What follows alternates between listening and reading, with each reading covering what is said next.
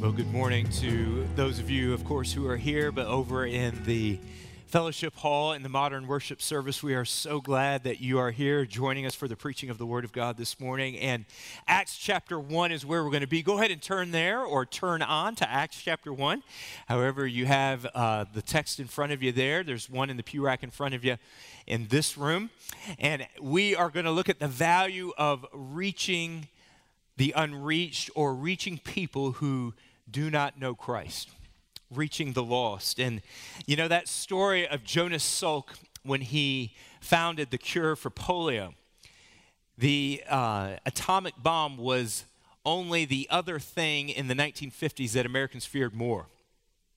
Polio was its greatest threat when it came to diseases. And so when Jonas Salk started a seven year journey along with his researchers of finding this vaccine, he finally came to, uh, he finally found the vaccine, and it took this mammoth effort of an army to test it out and to get it all around the world. There were over 20,000 physicians and public health officials who were employed to get this vaccine out or at least to test it. 64,000 school personnel, 220,000 volunteers, reached 1.8 million people, or children rather, with this vaccine. And the minute that they realized that this army had delivered a cure, it instantly became something that was wanted all over the world. Nations from all over the globe wanted this vaccine. And they came to Jonas Salk and they asked him a question. They said, um, now that you've found this vaccine and now that we've tested it and now that it's out all over the world, have you reserved the rights to the vaccine or have you placed a patent, P A T E N T, patent on it? And I love his response when they asked him that question. He simply said this. He responded in the form of a question. He said, Could you patent the sun?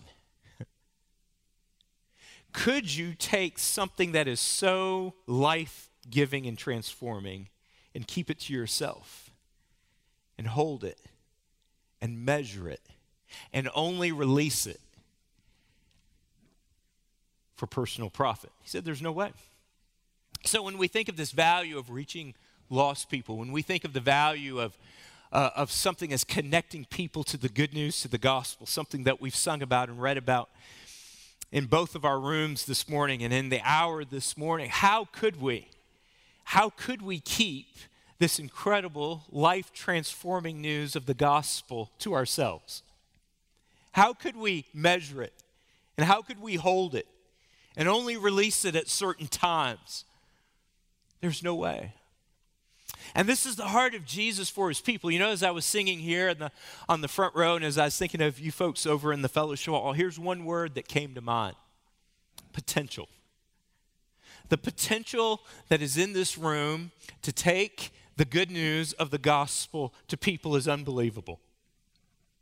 Because this is what we find in Acts chapter 1 when Jesus looked at just a handful of guys and he looked at the potential and said, Wait till you understand my perspective and power and plan that I have in store for you. This plan to take this life transforming news of the gospel to many people. But do we have that heart? And do we have that understanding? And do we have that mindset as a church? And here is the danger for us as churches that, and, and I fall guilty to this, and I, have been parts of, uh, of churches where we kind of fall into a, into a rut a little bit of looking inward. You know, Bill Hull says this. Bill Hull is a writer and a pastor, and, a, and, and he loves making disciples. But here's what he says He says, The average evangelical church in North America exists for itself. He says, Churches are preoccupied with themselves. And, and, and here's how this can happen. We, we can be so overly concerned, and this, is, this isn't a bad thing, but we can be overly concerned about ourselves and how we, how we worship and how we program and how we do things and how we disciple. These are all good things. In our mission statement, we, we talked about how we want to make disciples as we encounter God, equip believers, and engage the world. We want to make followers of Jesus as we come to worship and as we come to our life group and invest in one another and as we engage the world. But what happens is we as churches can turn inward and we as people can turn inward. And Bill Hull is right. Churches, we, we become often too preoccupied with ourselves and in all of the things that we're trying to do, and they're all good things. If we don't hold a value like reaching lost people, if we don't take a value like this and highlight it and hold it up and we undergird our mission with it and point to it and say, This is important to the heart of Jesus and to the heart of God. If we don't, what happens is we continue in our inward focused lives and in our inward focused church life.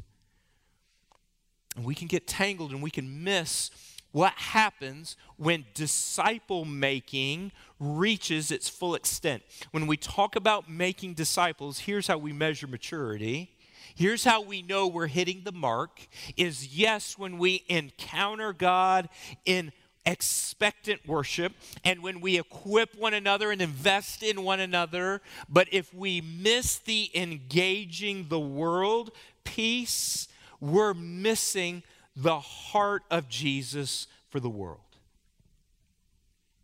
And, and, and that's, that, that's the, the, the, the struggle that we all have, both as individuals as, as a church. I love what Robert Lewis said. Robert Lewis says this churches need to understand that, that they offer bridges, that bridges give life through two way movement. Without its own bridges to the world, church life in time fades into isolation and self congratulation, and finally, irrelevance. And so, this is why we highlight this value because it's near and dear to the heart of God. It keeps us open to reaching a lost and a hurting and a broken world. And, and let me remind you that as Jesus came, he was a figure that as people encountered him, they worshiped him. There's no question about that as his disciples walked with him, that he, he equipped them, he transformed them into people who were, who were being healed and then who were prepared to reach the world. But then they engaged the world. Th- think about it. As Jesus walked with these men, think of who he encountered. Think of how he engaged a broken world.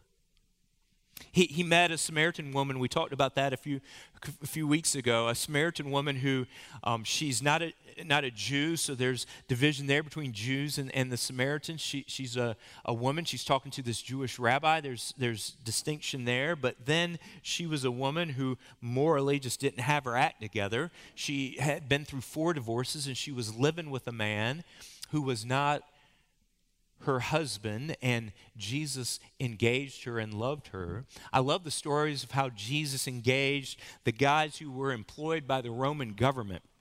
They were, the, they were considered really cheats and traitors because they worked for the Roman government, but they were the tax collectors. I love the stories of Zacchaeus, the tax collector. I love the story of Matthew, how that when Jesus sees this, this individual who's just carrying out his job day to day, and the Jewish people hated uh, these tax collectors, Jesus looked at him and said, I'm coming to your house, and he throws a party for him, and Jesus engages all of these, quote, sinners. So the religious people that that, that look down on broken, hurting people, Jesus, while he's walking with the three and with the twelve, engages them and loves them.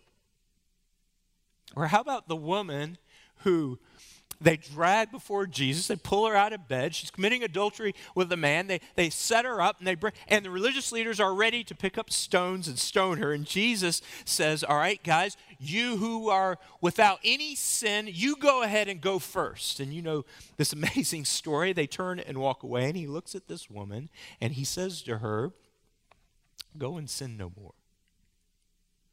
Jesus, um, we, we, we love the stories of him healing people, whether they were lame or whether they're sick or whether they're, they're, they're deaf, they can't hear, they can't see. Um, they're lepers, they have sores all over them. We forget that many of these individuals are outcasts in society, and that if you were to physically touch these people, you would be considered religiously unclean. And many of these people, remember the, the man who was blind from birth, and the disciples come to Jesus and they say to him, Jesus, what did this guy do to be cursed like this? And Jesus says, No, no, no. He didn't do anything. This is for the glory of God. Here's my point is that the many people who, who were considered outcasts, the many people who were considered unclean, immoral, filthy, unethical, not religious, not good enough, not church people, Jesus engaged them now, who would those people be today? That's a great question. And they're all around us. And here, here's what I'm saying about this value. If we can understand and highlight this value that undergirds our mission, if we can saturate our minds and, and, and our hearts with this understanding that as Jesus grew his disciples to be like him, he then sent them and turned them around to go engage a world just like he did as well. You see, it's both. Disciple making is not just simply learning about Jesus with one another, it is simply doing what Jesus also did, and that was engage brokenness and hurt and people who are struggling and people who are lost and apart from Christ. Maybe you're like that here this morning. There are those who are seated in the pews this morning. There are those who are seated in the modern worship service and you do not know Christ, you're far from Him. And, and, and, your story might sound similar to the story of some of these other individuals. You might be kind of on the on the on the on the outskirts of, of church or on the outskirts of society or on the outskirts of being good. But you know what? We, we just sung about it in here, and I know you did it over there. We are like that too. Every single individual who is seated here has a story of brokenness and sin and guilt and shame, and the gospel has come to many of us, and we long for the gospel to come to you too. We long for this gospel to reach your heart and to transform you. And when that happens, then we've been given this incredible treasure, this incredible gift. And, and like Jonas Salk, we have no right to say we will hold it to ourselves, but instead we need it to break through. And in order to do that, Jesus speaks to us in Acts chapter 1. Acts chapter 1, verses 4 through 11. And let, let's read this text here and hear what Jesus has to say about this value of reaching people because he leaves his disciples with us. He's about to go. He's been resurrected from the dead. He has been seen by these guys. He's been walking with them for 40 days.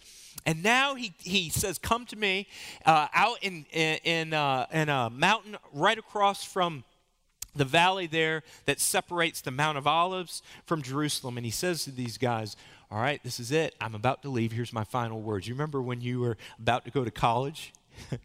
and, and your parents um, sent you away and um, they made got in the car and then they started crying they started boohooing and they, they can't help themselves. But do you remember what those last words were just before they sent you sent you away?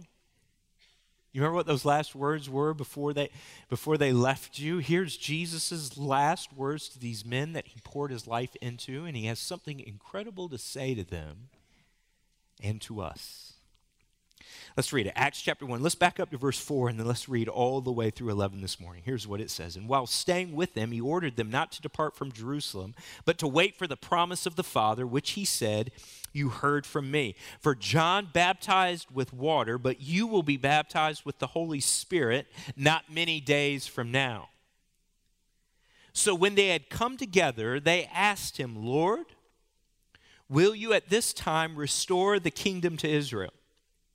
And he said to them, It is not for you to know times or seasons that the Father has fixed by his own authority, but you will receive power when the Holy Spirit has come upon you, and you will be my witnesses in Jerusalem and in all Judea and Samaria and to the end of the earth. And when he had said these things, as they were looking on, he was lifted up, and a cloud took him out of their sight. And while they were gazing into heaven as he went, behold, two men stood by them in white robes and said, Men of Galilee, why do you stand looking into heaven? This Jesus who was taken up from you into heaven will come in the same way as you saw him go into heaven. And he's gone. And now they're just standing there. Now they've heard Jesus' final words to them. And here is what he told them. Thought number one this morning he changes their perspective. He changes their perspective. Our perspective about reaching lost people or reaching the unreached changes from our self centeredness to God's heart and strategy. When we value this value, when we highlight reaching people, here's what happens God's perspective changes our hearts and our minds from one of being self centered from one of being misguided or religious to being centered on God's strategy and on God's design. Here, here's how it worked in the lives of those disciples in verses 6 and 7. G- they come to Jesus and they say, Okay, we've heard you talk a lot about the Holy Spirit, Jesus. We just read it there in verse 4. It's mentioned again in Acts chapter 1. Jesus, they heard Jesus give a promise about the Holy Spirit coming. They're good guys. They, they, they, understand the Old Testament prophecies. They know, they're observant. When Jesus says, I'm the Messiah, I'm the one who has come. So they're putting all this together. And, and here's what they are, are, are, are putting together. And, and it's this understanding of the kingdom of God as they see it. It's, the, it's an understanding of religion as they fashion it. It's an understanding of themselves being at the center of the kingdom. Now, okay, Jesus, we've got it. Now you have come, you've been resurrected, you've suffered, but now you're alive, you're the Messiah. The Holy Spirit's going to pour out. We know the Old Testament says when the Holy Spirit comes, that the kingdom will be restored. But here's the problem they were ahead of Jesus. Here's the, here's the thought. They were, were thinking about a time and a season, and Jesus is saying, No, no, no, no, no, it's, just, it's not yet. It's not what you think. You're putting all this together, and you're close. It's going to happen one day, but it's not going to happen now. And they're misguided, they misunderstand.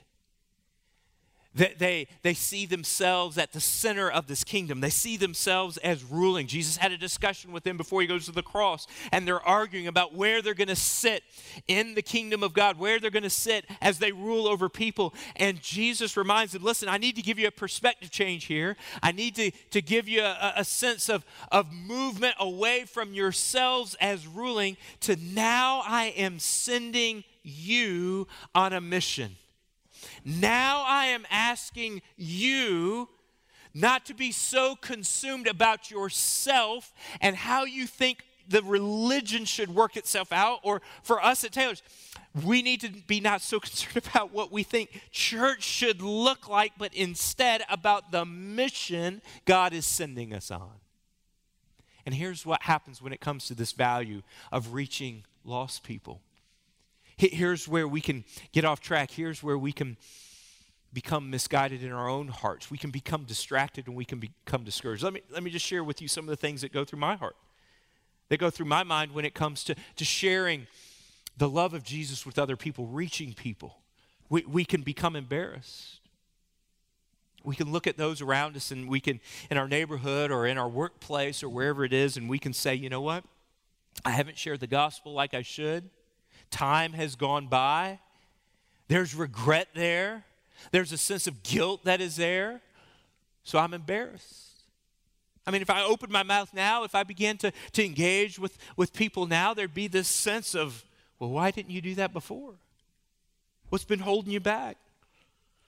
For many of us, there's this sense of, well, I, I don't have my act together. If only I could uh, have a testimony, I could have a story, only if I could get to this part of my life, if only I could get through this season and stage of, of what I'm struggling with, then people could see a Jesus in me that's different and, and we feel we're not worthy. There are some of you that are, are so broken there are some of you that are so burdened by life. There are some of you who are going through struggles and you're going through hurts and, and, and you are so overwhelmed by the weight that is on you. Look, it's life. And you can't see clearly beyond yourself. You can't see clearly beyond your marriage or your children or your grandchildren. You can't see clearly beyond your struggle in your job or in your work, let alone see other people let alone see brokenness and lostness around you.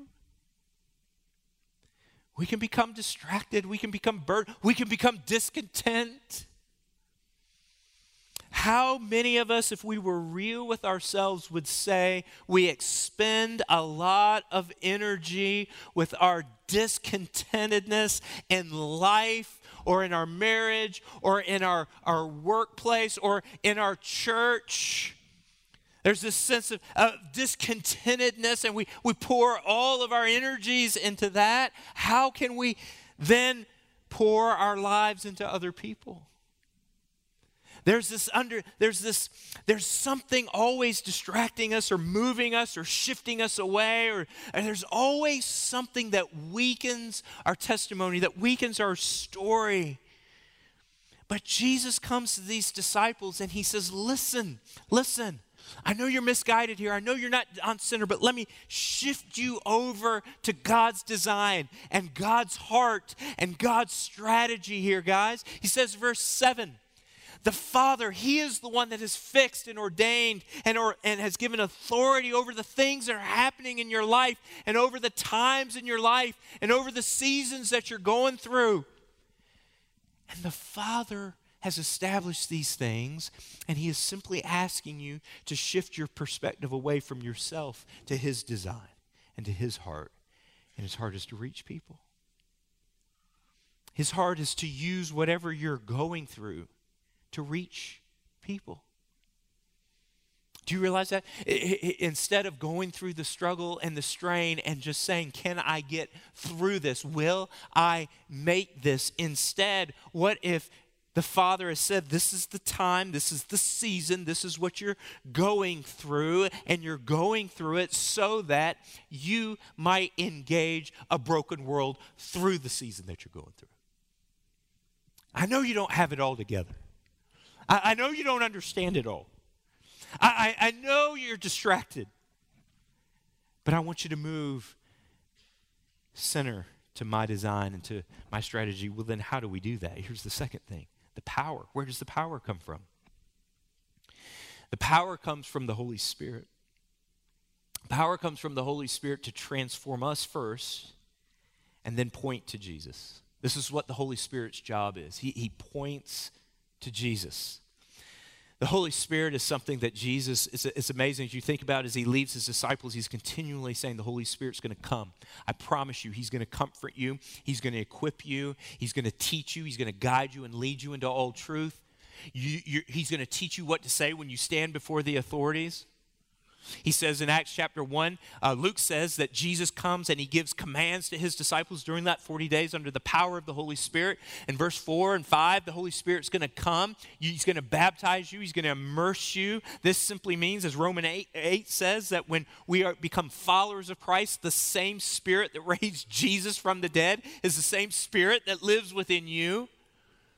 And then when Jesus looks at these disciples and they're a little bit misguided and they're a little bit off center, he says, Okay, I recognize that, guys. You're close. But here's what I want you to do I don't want you to wallow in your misery. I don't want you to wallow in your suffering. I don't want you to continue down the path you're on. I want you to go, and I want the Holy Spirit to transform you. The Holy Spirit's going to come. You go to Jerusalem, you go down the mountain, you go in the upper room there, and you wait and you pray. And 10 days later, the Holy Spirit came and transformed that room.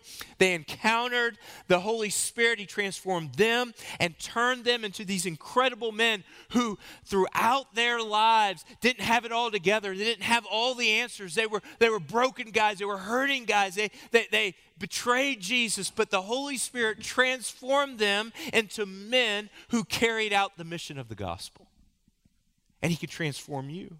Think, think of all those things that we talked about, all those things that you struggle with, all those things that, that you suffer with guilt and regret and hypocrisy and distraction and discontentedness. It's not my role to share the gospel because I can't do that. That's the, the role of the pastor. Jesus knows all that. Here's his message to you that the Holy Spirit is the one who can come and can transform your heart and he can turn you into a man. He can turn you into a woman. He can turn you into a student. He can turn you into a follower of Jesus who no longer is, carries the weight of guilt and hypocrisy and discontentedness on you, but now frees you and transforms you and liberates you to share with a broken world. It's by His Spirit. I mean, how else can you explain? Peter, a fisherman. How else can you explain this fisherman who would say all the right things at some times, but then he'd do all the wrong things another time? How can you explain this small businessman named Peter who, around a campfire with a, with a little Jewish servant girl who said to him, Aren't you the one who follows Jesus? And he curses at her and he betrays her and he runs and he weeps. And he thinks his, his, he has betrayed the one that loves him the most, but Jesus restores him. And now he comes in Jerusalem when the Holy Spirit comes upon him, and he powerfully is transformed by that. He preaches, and 3,000 people come to faith in Christ and he goes to a cross instead of betraying Jesus. Tradition has it that Peter goes to a cross and he's hung upside down. How can you explain the transformation that happens in everyday people like Peter, everyday people like you, apart from the power of the Holy Spirit?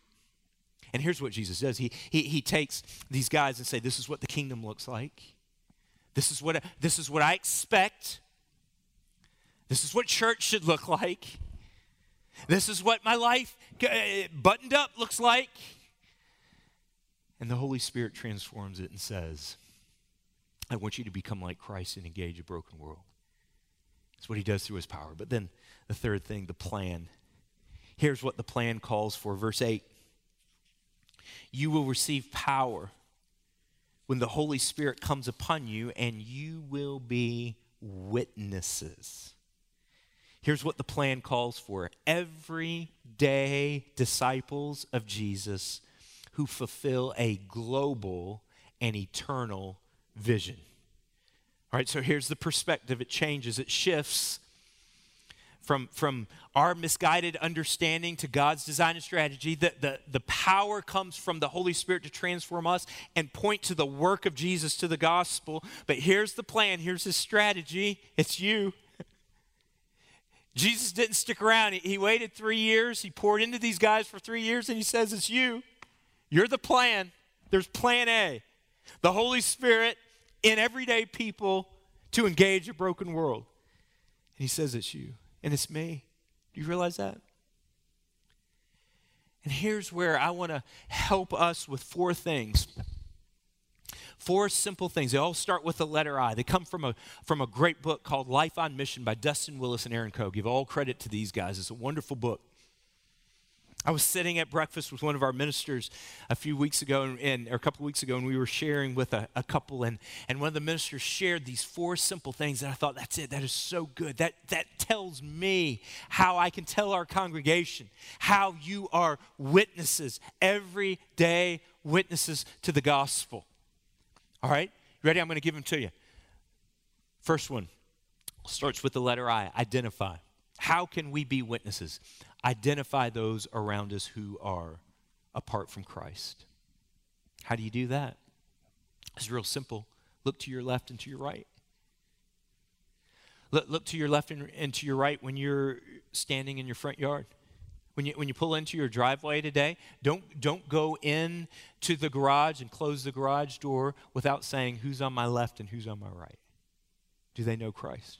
When you're at the gym tomorrow morning, working out, go to the gym later today, look who's on the elliptical to your left and to your right. Students, I don't know if you have school tomorrow. My kids are off school tomorrow, but when you go to school, look to your left and, and to your right. Who's seated there? Do they know Christ? Identify them.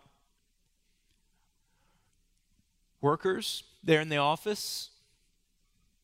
You go into the office, take note. Just don't go in ready to work. Go in ready to identify who's to my left and to my right who doesn't know Christ. You go on and on. Uh, the sports teams that you help coach. You could go on and on about people that you come in contact with on a regular basis. Who's on your left and who's on your right? Identify them and say, This is whom God has put in front of me and identified as those who are unreached. They do not know Christ. And then here's the second I identify, then invest. invest in them. Now, here, here's the first thing you need to do when it comes to an investment pray. Pray. Pray and ask the Father to show you how can I begin to invest in the lives of other people. Pray and then ask, where's the need? Where's the hurt? Where's the point of transition? Where's the point of, of, of, a milestone in their life? Where, where are they headed? Where are they going? What's going on in their lives? Invest in them.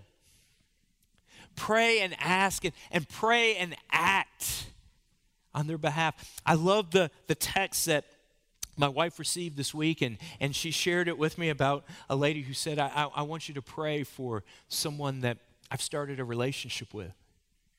Here, here's what she did she, she noticed uh, there was a lady in her neighborhood who was, who was walking her dogs, and so this is a beautiful thing. She started walking her dogs with this other lady.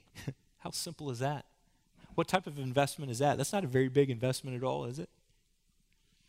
She begins walking her dog with this lady and begins to strike up a relationship with her, but then this individual, this lady tears her rotator cuff and she has to have surgery.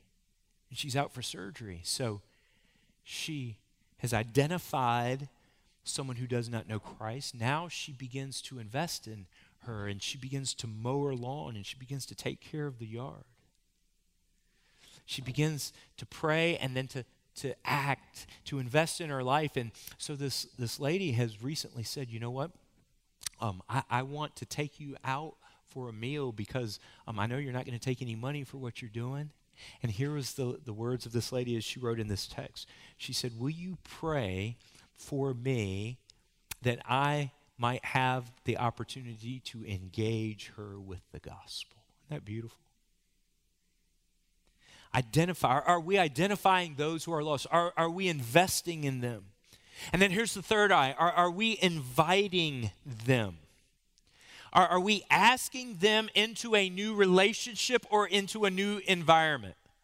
Now, that can be any number of different ways. We can ask them to come here to church. You realize that people, when they do come to church, it's primarily because someone has taken the time to invest in them and say, Will you come with me?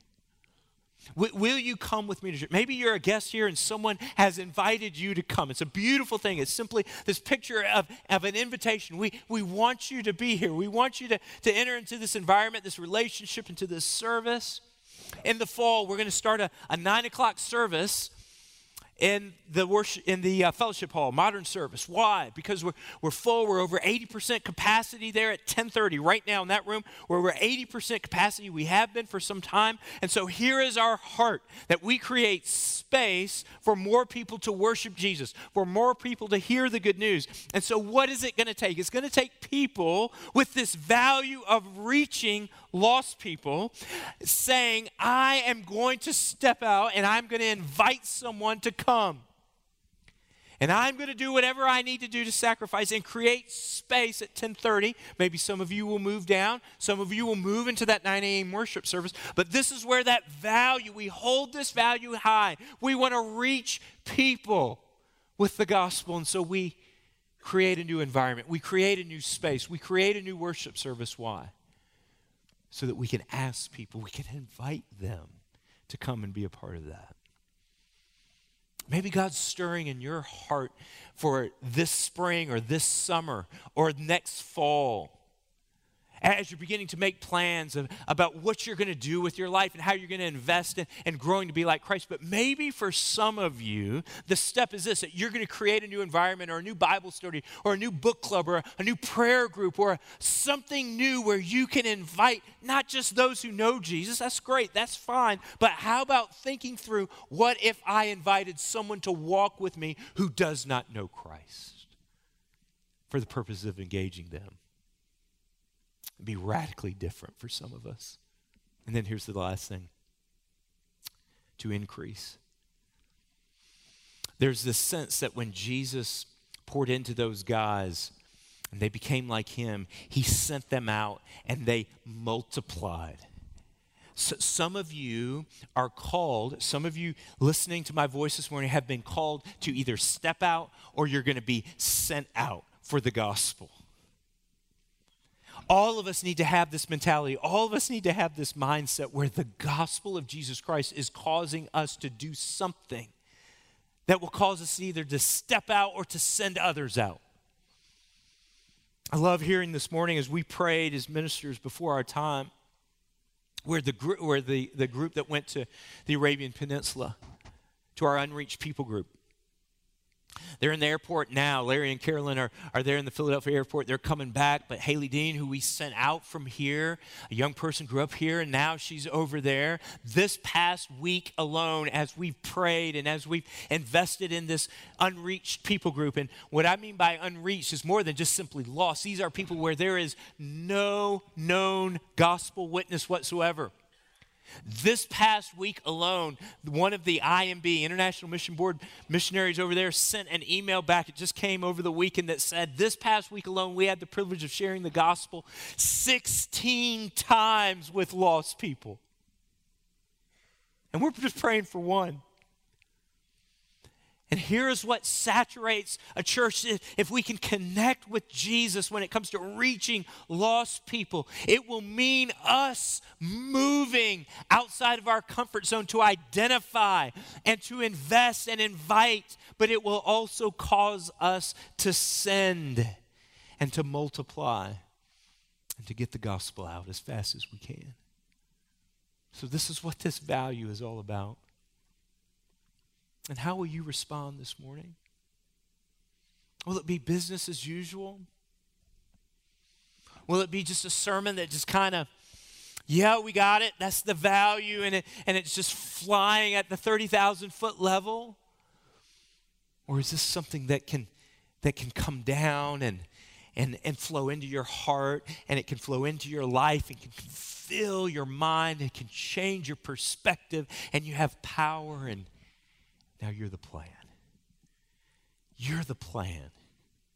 You're the one that Jesus sees with great potential. Will you open your eyes and will you see what Jesus sees? Let's pray together about that right now.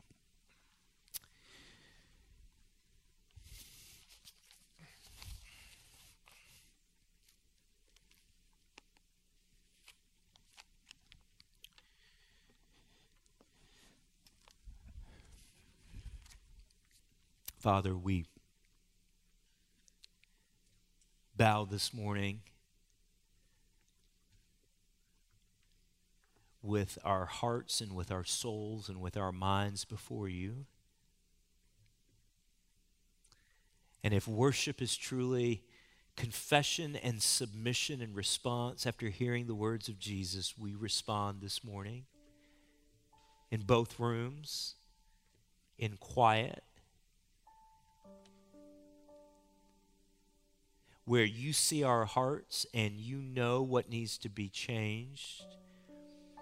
And you know where power is needed. You know where the power that raised Jesus from the dead needs to be applied to our hearts.